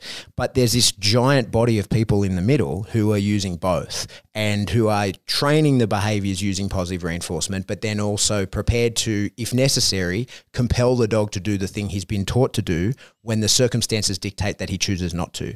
There's an issue with that in that you can't just go to the, the, the punishment unless there's pr- some pressure in the learning phase. And, and I hope that you would agree that if I call my dog to recall, and he knows it very well, but for some reason today he's decided not to, the value that I potentially can provide him is less than the value that he finds in the environment.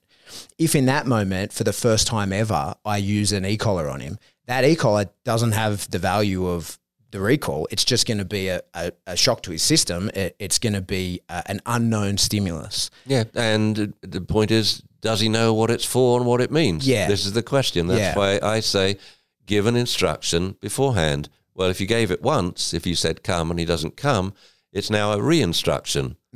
Then you do something. Yeah. So I personally, as I said, would never use a shock collar. I don't like the word compel. And to finish the example of the sit at a distance, the point of uh, the example was you don't have to raise your voice mm-hmm. to end up with a dog that is absolutely running at about 97, 98% reliable. Mm-hmm. That means 97, 98% of the time, a single command, softly spoken, gets the result. Yeah. Okay. And so the way I would compel, if you like, is I wouldn't give up. I would signal to the dog in words, you must do this. And I don't care how out of control I am. I mean, I've been running after dogs herring across the field, but if I've said, Rover, sit, and that's a formal name and a formal command, I'll tell you something. Not only are they going to sit, they're going to sit twice at least, because then now this exercise will not finish until it's repeated and you sit following a single command. Mm-hmm. So it goes like this. Um, and if it's my dog not sitting at a distance, I, I scream when I go. If you're in a in a living room, you don't. You just say, Rover, sit. Rover, sit. You walk up, Rover, sit. Then you say, thank you. And I like to say, that was pretty pathetic, wasn't it? I take two quick steps back. I say, Rover, come. Rover, sit. Good dog. There's a good boy. You got it.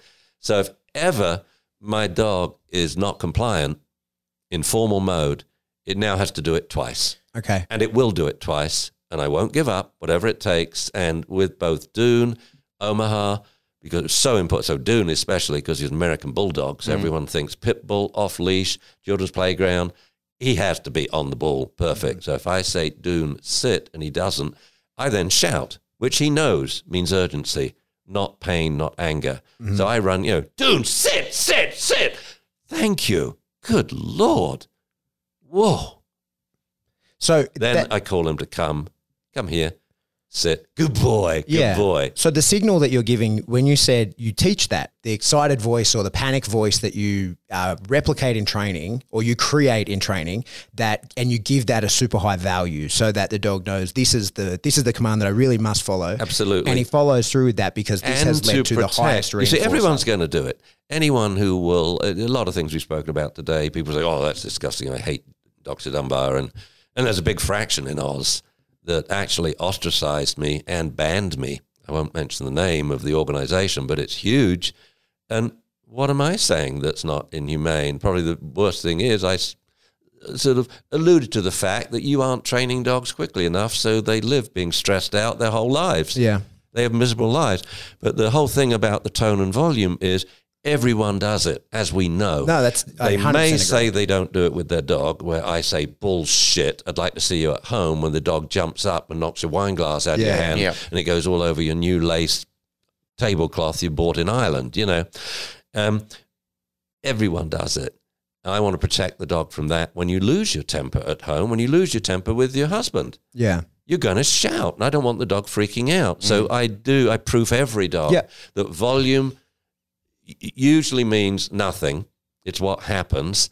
Um, uh, but if it's volume with your name in front of it, it just means urgency. Yeah, and so the the the signal of the uh, the command that comes with with inflection, you've given that the value of uh, higher value reinforcement, and so the dog knows and likes it. What we do, and I mean, I'm not trying to argue with you, but I, mm-hmm. I, I'm interested in the, Comparing middle notes. ground. Mm. I'm interested in the middle ground of dog training in that, like with the e-collar, for example, it can have the value you give it. And so at a, at a level before, like, of course there's pain compliance. And, and I'm with you that most of the people who I don't want anything to do with in dog training are using the e-collar in a pain compliance fashion. Mm-hmm. And that takes no skill.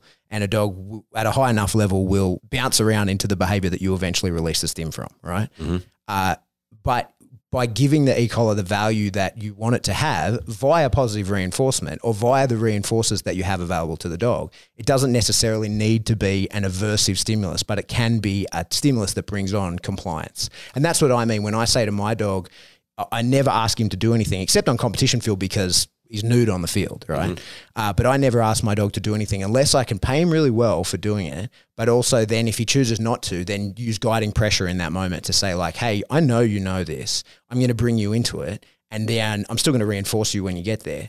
But later, that means that when I ask him, I need you to do this, and he says, for whatever reason, doesn't do it, I have a tactile command now that I can then say, hey, you know this. There was a learning mm-hmm. phase. You know this pressure will come. And if you ignore this pressure, it will escalate and eventually we will hit pain compliance. But before then, it's highly likely, and in my trials, the dog then goes, okay, I know how to avoid that. And escape and avoidance training certainly has such a horrible connotations because even here in the states there's schools that teach this is your e-collar this is the level you use on escape and this is the level you use on avoid and i don't think that's necessary at all i think that if you use any form of pressure and uh, we would agree even just like molding via putting a puppy's butt on the floor, right? Molding pressure with your hands. He can escape that via the action that you want, but he'll avoid it because he just knows how to. It doesn't need to actually become unpleasant for the dog to then go, "Oh, I've learned this. I understand that this is a guiding pressure. Yeah, and I can avoid um, it by by doing what you want." I think we have two sets of people to talk to here. You know, people who are doing high competition work or hunters, and they want to use an e-collar firstly, I wouldn't. Secondly, my advice to you is why don't you learn to train first? And my best example here is Martin Deeley, who mm-hmm. sadly died um, a couple of weeks ago. And I'm the only person at this conference who saw Martin Deeley train when he lived in England. And I sat down and watched him and cried. I, I did, and my producer, so I had him on my TV program, okay. and we went to watch him train to see if I thought he'd be suitable. He's in a 30 acre field and there's an audience of about, oh, I don't know, 5,000 people milling around drinking. It's an English thing, so everyone's pints. And then he says, uh, he's on a microphone, you know, I need two dogs uh, to demo with. And because people rushed towards him, you know, and he had a four and a half month old Springer and a six month old lab that's totally over the top, out of control, batshit crazy, mm-hmm. right? Mm-hmm. And I'm sitting watching him, got my pint, and he proceeds using a tennis ball, a bumper, and his voice only. Back then, he didn't know about food treats. Um, to teach both dogs to do an off leash three way retrieve. Mm-hmm. So it's like, you know, one long way out, sit the dog before he gets there, two dropped as he's running out, bring back the two close ones, then go out and get the third one. And I sat there and I thought, this is just beautiful. Mm-hmm. He is training it, it, just like I do, using his voice uh, binary and analog feedback all the time. And he used the words, good little dog, hey, good little dog, good lad, good little dog. And it's why I called my dog book Dr. Dunbar's Good Little Dog Book. It was named in his honor. He then, years later, so and he trained at his facility. Dogs came to stay with him. The kennel was a barkless kennel. Always impresses me mm-hmm. when you make a barkless kennel. Every shelter should be a barkless kennel. It's disgusting that dogs are brought here, trained to bark, and then that's all they that's think that's what the day is. Mm-hmm. ridiculous. Have a barkless kennel. And he trained in a rabbit enclosure, a, a, one acre rabbit pen with 50 to 75 rabbits hopping around mm-hmm. while the dogs learn to find and retrieve a pheasant wing. So Martin Deeley comes over here and he becomes a shock collar trainer. And I'm fine with that because he knows how to train and I'm sure he knows how to use it now. Most part, if you know how to train, you don't need it. I've, I've never required it for anything that I've done in training my entire life. I've never said, I'm at a loss here, I must go to this. Mm-hmm. And I think it's because I use my voice. And both myself and Martin, we wouldn't tolerate rubbish. If you're saying fetch and the dog's hounding off over here, he would stop it with his voice he would swear at that dog, like, and the dog stops in his tracks, and then he's, good little lad, come on, you go get it. Instantly. And these are the principles of training. Stop it. I know it's unpleasant because what the dog's doing is absolutely wrong and maybe dangerous, you know? And we stopped it. As soon as it stops, there's a good dog. What you see in homes, if people don't get that advice, is You're a bad dog. Yeah, they remain I'm not going to talk. And they put the dogs through hell mm. because they haven't trained it. So now we talk to the greater numbers. You know, the, the, the people, they're not dog trainers, they they've got a dog. I would no more uh, suggest they use a shock collar than I would suggest they use a clicker. Why? They can't master a clicker because they don't have consistency and split second timing yet. You need a, a real high skill set to be able to uh, shape using a clicker. Well, if you can't master a clicker, I'm damn sure you can't master something with three buttons on it. Mm-hmm. So I, I just wouldn't enter into it. I would teach them how to use their voice and their hands to train the puppy off leash from the outset. So we see all the problems the first week. Mm-hmm. It's funny. You got 12 puppies off leash, and you say, right, everyone call your puppies. One person gets their puppy because they actually followed the instructions and they've done this at home with an adult dog who came over, you know, so they could practice training their puppy to come when playing. But then two people get the puppy, then three, then five. Now it's easier as we go on. So keep so people who've got your puppies, we do the cradling exercise, handle the ears, the feet, the nose, the ghoulies, you know, hug it, look in its eyes. So they're not wasting time. They're doing the number one thing on the agenda. Eventually everyone catches their dogs. And we say, right, let them go again. And I said, well, meet the beast. That was your worst nightmare, but it will never happen as difficult as that again. Mm-hmm. It's going to get easier as we do this because you live with your dogs off leash. So we got to have them trained off leash. And it won't be slick like this person going in the ring, but it'll be reliable. So I really, I've always been a stickler for absolute reliability. And if, if you can't be consistent with the reliability, then we have two different names for the dog Yeah. you know and that's where it's so important that you acknowledge you're inconsistent you let your dog be inconsistent and then you only signal when you really want it which isn't even 1% of the day. But i must teach them what do you do when the dog gets it wrong? So as i said misbehavior you say a single word. So if the dog's about to lift his leg inside outside toilet single word that he knows the meaning of. He's chewing your panties you know, or an objet d'art, chew toy. If he's running around like a Malinois, chew toy, bed, thank you. One single word conveys stop what you're doing, do this instead. Yeah. Incompatible behavior. Good. Mm-hmm. And if he's non compliant, again, I just repeat it till you do it.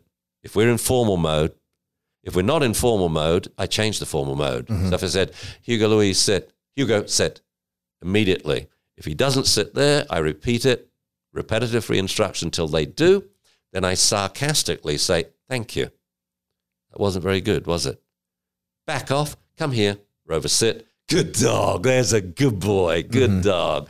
And so it doesn't matter that I praised him and said thank you for a really shitty sit that sorry, a really bad sit that took maybe 10 commands before he did it if we praised him more. It's kind of like the dilemma we get. It's what holds us back with reactivity.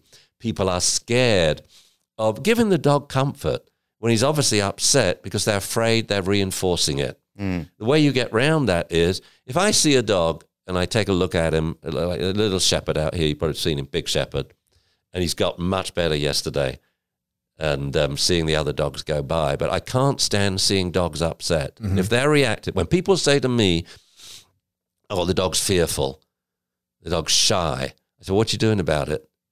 And they've done nothing. They've done nothing. The dog's been in shelter for a year. They've done bugger all with this dog. I say, do you know what it's like to be stressed? Think of your biggest stressor. What is it? Snakes, spiders, small spaces, being naked in public, lecturing in public. Well, imagine all of those. Every morning you have to do that. Strip down and give a lecture in a pit full of snakes and spiders 200 feet above the ground. While you're naked. Your yeah, your dog has to do that every day. Mm. Yeah. because he that he but people are his biggest stressors, and you keep exposing him to them without doing nothing. Mm. So I want to solve it really quickly, and so first I check I can touch the dog, that it's not towards humans as well. Then I'm going to have my hands on him all the time.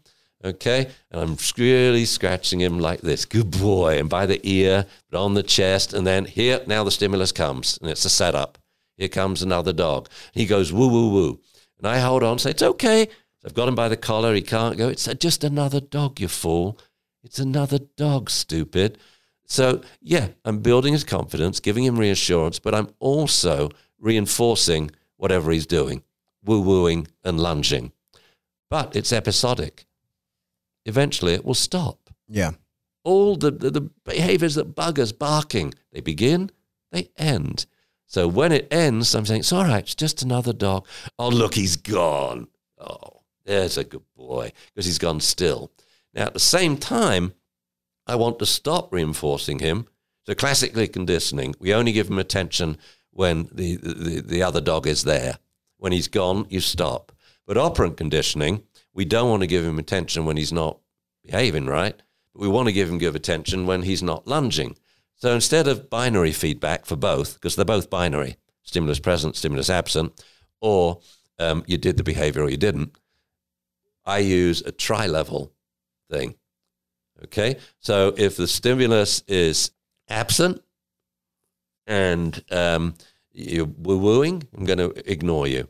Stimulus present um, and you woo woo, I give you low level attention because the stimulus is present. Stimulus present and you stop reacting or you don't react, mega reward. Mm-hmm. I talk to you like, yeah, that's it. That's all we want. If you don't woo woo, and I use the word, I tell him, I say, God, if you don't woo woo, they'll love you. Otherwise, they'll hate you because you're a woo wooing shepherd. And everyone hates woo wooing shepherds. they, they pull, they grab their children and their little bichons. But now they'll love you. You're a good, brave dog. You're brave dog. And I keep trying to change adjectives. I say, you, you are marvelous. You are brilliant. Yeah, you've got it. Well done, buddy. Well done, buddy. So now, how does that compare to when he was reacting, but the stimulus is present, and I'm just gently saying, it's okay, just another dog. You see? So I can protect myself for reassuring him when the stimulus is present, classical conditioning, um, and getting him to have the good association with the stimulus. I can protect myself from unintentionally reinforcing behavior we don't want by when he stops, we, we go crazy on the reinforcement. And, and that's why I think my process is uh, it, it speeds it up. I'm not going to spend six months working on a dog. I'm not going to go to the house for 10 sessions in a row. No, with the last one we did, Walter, 35 minutes, we filmed it. We brought him home with us. Now you're living with five male dogs. Did that for a week. And then I didn't know. I thought he was going back to class, but I only heard last week. I said, Well, how's he doing in class? He hasn't been back. And I'm like, Why do you think we did this? He's in training as a service dog. That's the heartbreaking um, moment for most well, anybody I, who's involved in training. I, I left it because I could see it's my girlfriend's the head trainer. Mm. And the next day she said, she's all smiling. I said, What happened? I said, we took Walter back to class. Said I, I, handled him. He's absolutely perfect. Everyone thinks he's wonderful. They're wondering what's happened to him. Yeah, because she was scared when she saw it. Absolutely, like, oh no, man. Why do you think I came to this thing and, and worked with this poor dog and stressed him for a bit so he could then come home and become a normal dog playing with our five? Yeah. And we could train him to make sure he pees on cue and poops on cue and settles down on cue. And then you didn't take him back to class. Yeah, Steven Lindsay mentions that in his book, Ian, where he talks about anybody who's working with aggression and reactivity they have to have a predisposition to do something about it after you're relieving the dog of feeling that way. Oh yeah, yeah, and that's the problem for most people because they really, you know, like they'll get invested at the time, and then they'll let time lag, and they have that lapse in between, and there's a yeah. whole bunch of undoing. Which, yeah, absolutely right. And I'll, I'll give another lovely example for people here that, that actually facilitates every aspect of training, a pet dog, working dog, competition, whatever every dog needs a core social group. Mm. You see, people think, oh no, I want my dog to be perfect all the time everywhere. Impossible. No dog is perfect all the time. It just no human is perfect all the time. Look at us last night, acting Agreed. like idiots. You know, I'm sorry, you two were acting. Uh, the hosts of the show were very professional. No one believes yeah, that. and I was standing on one leg and dancing around. Us. Yeah, they know right, us. Yeah, yeah, they know.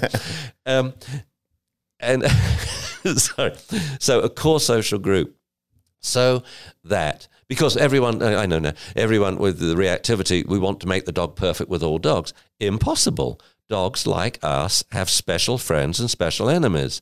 So you need a core social group and it should start in puppyhood. If you've got an adult dog build it now. So it starts in puppyhood with say three dogs from your puppy class. Plus, maybe you've got a dog at home, or maybe you haven't, but your friend has a couple of adult dogs which you've smartly brought around in that eight to 12 week vacuum when you can't take your dog on walks yet till we got, you know, good immunity. So now you bring the dog home, we just outdoor shoes remain outside, wipe down the dog's paws because he's going to track it in. It's going to be a, you know, fomitic infection. It's virus tracked, usually by human feet or tires, you know. So adult dog, two adult dogs, and uh, maybe now three puppies from puppy class. And you're meeting on a regular basis. And it's based on who are your best buddies and their dogs. But the core social group is so powerful. Should any dog suddenly become reactive because he gets severely attacked, he needs his core social group immediately, slipping back in with his friends and buddies and bodyguards. Uh, training. You're going to produce a much better dog if you train during a play session with your core social group.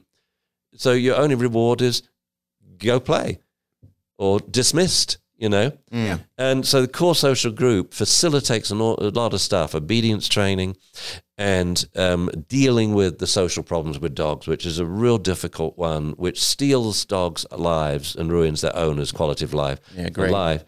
And about it, one other thing you said, and we're probably getting very close, we're probably boring people by now. Yeah. So. But Been going a long the time. notion of, you know, teaching and compelling, I guess I don't, aside from calmly repeating the command. And then once it's over, thank you. Now we're going to do the whole exercise again till it's done perfectly. So if you screw up, you do it twice at, at a minimum. With some dogs, I've repeated it 10 times in a row because they're still blowing me off. Eventually they do it. Your life will not continue. So that's what I do. So I, I never found the need to compel. So I guess it's how we teach. And I look on teaching as uh, when I had my son, um, we thought about all the things which would be a deal breaker. You know, you're, you're worried as new parents, like, what if he were deformed? See, it's our son.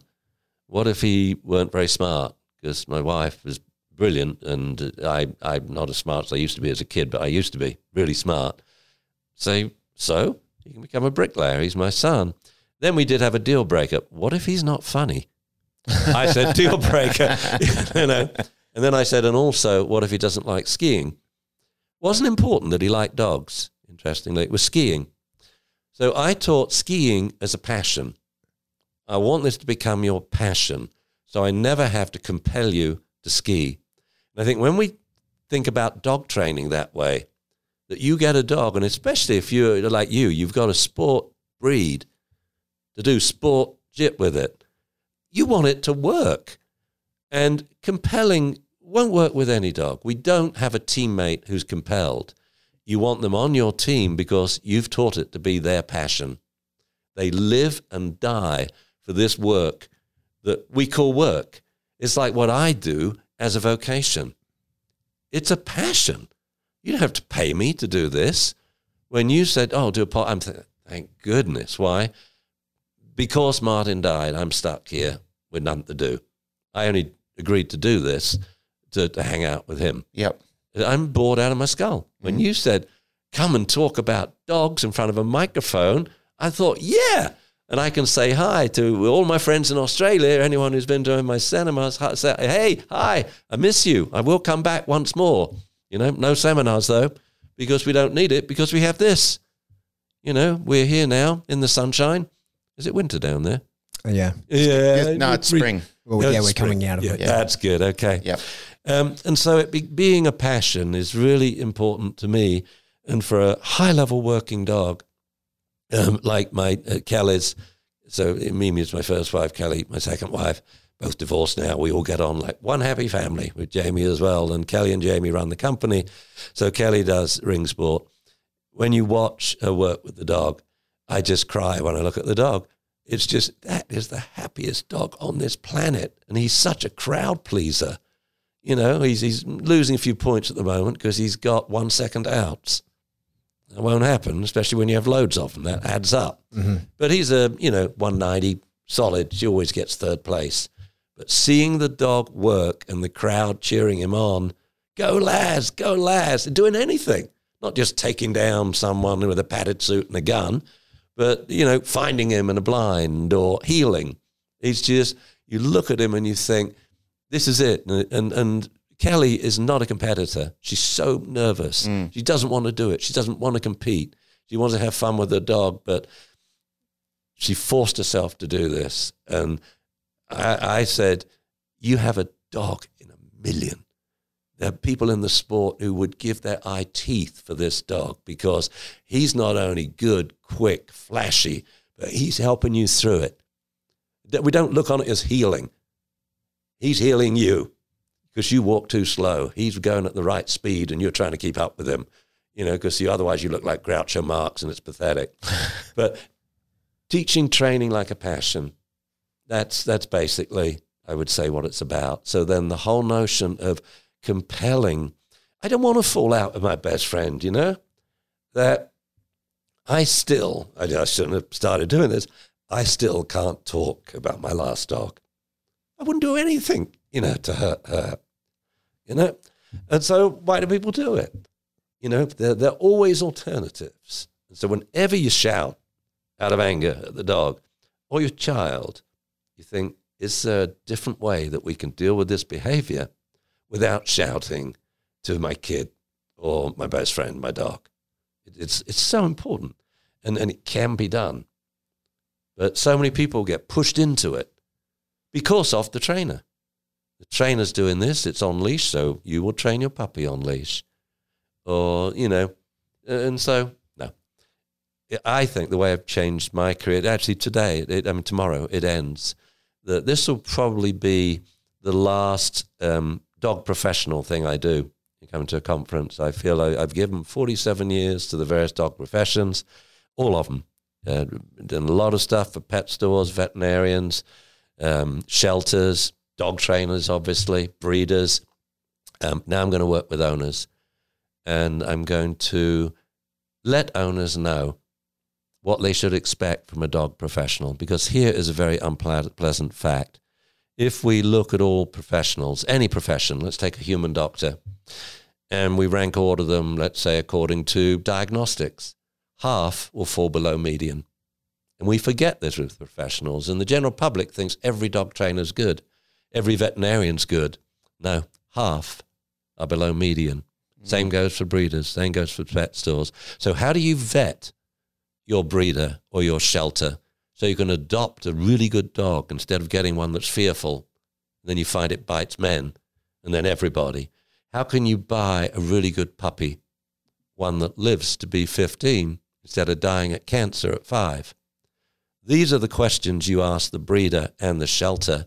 And if they won't answer them to your satisfaction, if they haven't house trained the puppy, if they haven't chew toy trained the puppy, or even taught it to come sit long roll over, or introduced it to 100 people prior to eight weeks of age, walk away. Be discerning with your puppy buying dollar and be discerning with your donations to doggy charities. It's very sage Yeah. advice. Look, uh, Dr. Dunbar, thank you very much for giving up your time. but also, you know, uh, there's a huge contribution to the dog training world that you have given. And I am a balanced trainer. I, I travel the world teaching people how to use the e-collar, and you're not going to talk me out of that. I know that the way I use it is in a compassionate and I, I don't create stress in the dog. And but I also know that what you're doing works. You can demonstrate and prove it. And I think that it's excellent of you to be here at the IACP, an organization full of balance trainers. You're here walking the halls with everybody, and there are the use of tools that I know that you don't necessarily support. And you haven't, uh, what you said earlier, I appreciate very much, saying that that's just not how you want to do it, but you're not inclined to stop anybody else doing it, which Yeah. I think is really a very important attitude for all of us to take in the industry.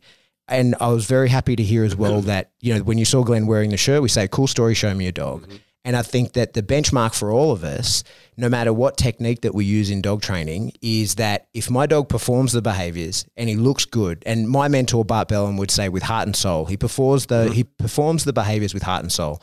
Dogs don't lie about that shit. So if the dog looks good, does the behaviors, you've done a great job. Doesn't lie. Give anecdotal That's it. evidence. Yeah. Yeah. That's it. And Yeah. and I think that like all of us, everybody at this conference can agree with that. That you can exactly as you say, your behavior doesn't lie. If I tell my dog to sit Mm. and his ass hits the floor and his tail's wagging and he looks at me with eyes burning like Proof is in the cigarettes, pudding. Yeah, we've done a good job. I think another side of this is when we just talk about education, like if we tend to preach to the choir a lot, and what I find from that is the choir actually doesn't listen that accurately when they even agree with the message, so they're singing off song. yeah. And this, to me, is what has caused the dramatic changes in dog training the last 15 years. That it is positive dog trainers, dog trainers using food who have failed, Yeah. that have failed, so people seek alternatives. When we talk about education, I would much rather be in the lion's den. To use an expression, it's a very friendly lion's den and a lot of nice lions here. But no, I like talking to people who have different views. What is the point of me? Can you imagine living with my brain? I have to listen to me saying the same thing over and over again to the choir. No, I want to have a different challenge saying, uh, like with the lady whose seminar I want to go in now, if I don't miss it, uh, it was about puppy classes and wanted me to come and us to get into a discussion on the stage about off leash training. I, I presume she teaches puppy classes on leash and she wanted to debate it. I love that. I'm ready. But I'm, I'm never going to hate the person. I'm going to debate it because I have a view and I think I can do more good with my view talking to people who don't see eye to eye with what I believe in terms of dog training or for that matter religion and politics. Yeah. I love my view and but it is my view. It's a belief. When we now go to fact, the show me the dog, I oh, it's a hundred bucks, show me, pick a dog for me. You know, if you're now saying I can't put a dog park recall on this dog, bet me a hundred. Because not only am I going to show you, I want to make money while I'm doing it. Yeah.